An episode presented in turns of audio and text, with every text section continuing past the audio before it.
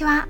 横浜で15年以上犬の保育園を先生を行っているなおちゃん先生と申します。さて昨日の夜あなたの放送が合計で2000回いいねされました。というお知らせが届きました。このスタンド FM が確実に私の生活の一部になってきてたくさんの方との素晴らしいご縁をいただいてスタイフ生活がますます楽しくなっている私ですがそれに加えて皆さんにたくさんのいいねをいただいてとっても嬉しい気持ちでいっぱいです。皆さん本当に本当にありがとうございます。音声配信って不思議だなと思います。実際にお会いしたことがない人なのになぜかとても近くに感じることがあります。優しいお声の方凛としたお声の方落ち着いたお声の方元気をくださるお声の方いろいろなお声を聞いてどんな方なのかなと勝手に想像したりするのも楽しいですよね。配信ごとに声の雰囲気が違ったりしてあ今日はいいことがあったのかなとか今日はなんだかお疲れなのかなと気にかけてしまったりスタイフを通してご縁をいただいた方々皆様のことが大好きです。いつもありがとうございます。今日はユダヤ人の通信簿のお話をしようと思います。以前も少しお話をしたことがありますが私はユダヤの原理原則というものを教わっています。その中で本物のユダヤの大富豪の師匠に直接お話を伺う機会もいただいたことがあるのですが今日はそこから私が心に響いた通信簿のお話をしようと思います。ユダヤでは人は人生に2種類の通信簿をもらう。1つ目は学校の成績を表す通信簿。2つ目の通信簿は自分がこの世から旅立つ時にもらうもの。そうお葬式のことなんです。自分のお葬式自分が旅立つ時誰に来てほしいかどんな言葉をかけてほしいかどんな風に送り出してほしいかそれを考えて書き出しなさいと言われますその書き出した内容が実現できるような人生を送りなさいと言われます例えば家族に見送ってほしいということであれば当然ながら家族を作ること家族と有効な関係でいることが必要ですよね。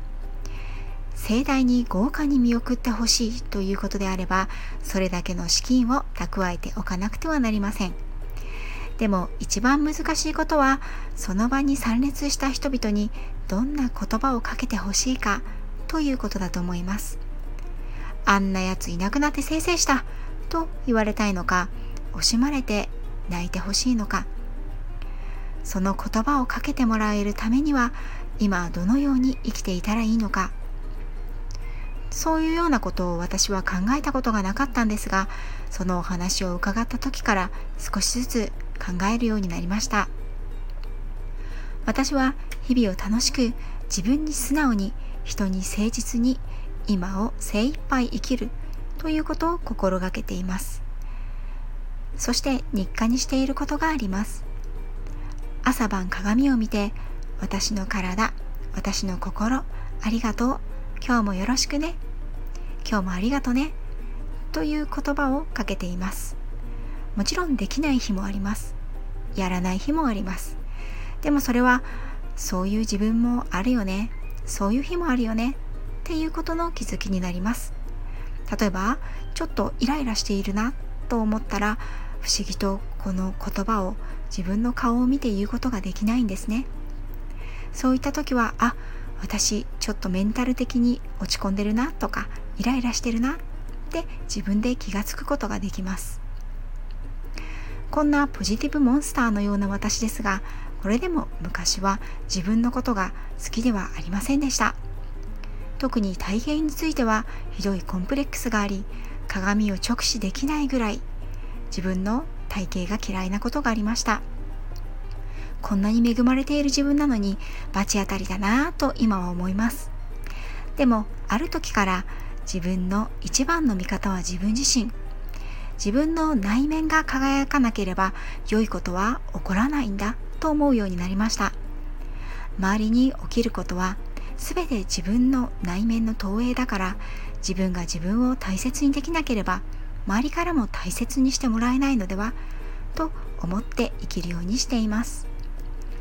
私は自分の人生の最後の日にいただく通信簿。その自分の欄によく頑張りました。大変楽しい人生でした。やりたいことは全部できた。幸せな人生でした。と書きたいんです。参列した皆様にわがままで破天荒な人だったけど幸せな人生だったよね。と泣き笑いしていただきたいんです。皆さんは人生最後の日にいただく通信簿。どんな内容がいいですか？そのために今していることはありますか？よかったらこれを機会に書き出してみてくださいね。本日も最後までお聴きいただきありがとうございました。次回もまたよろしくお願いいたします。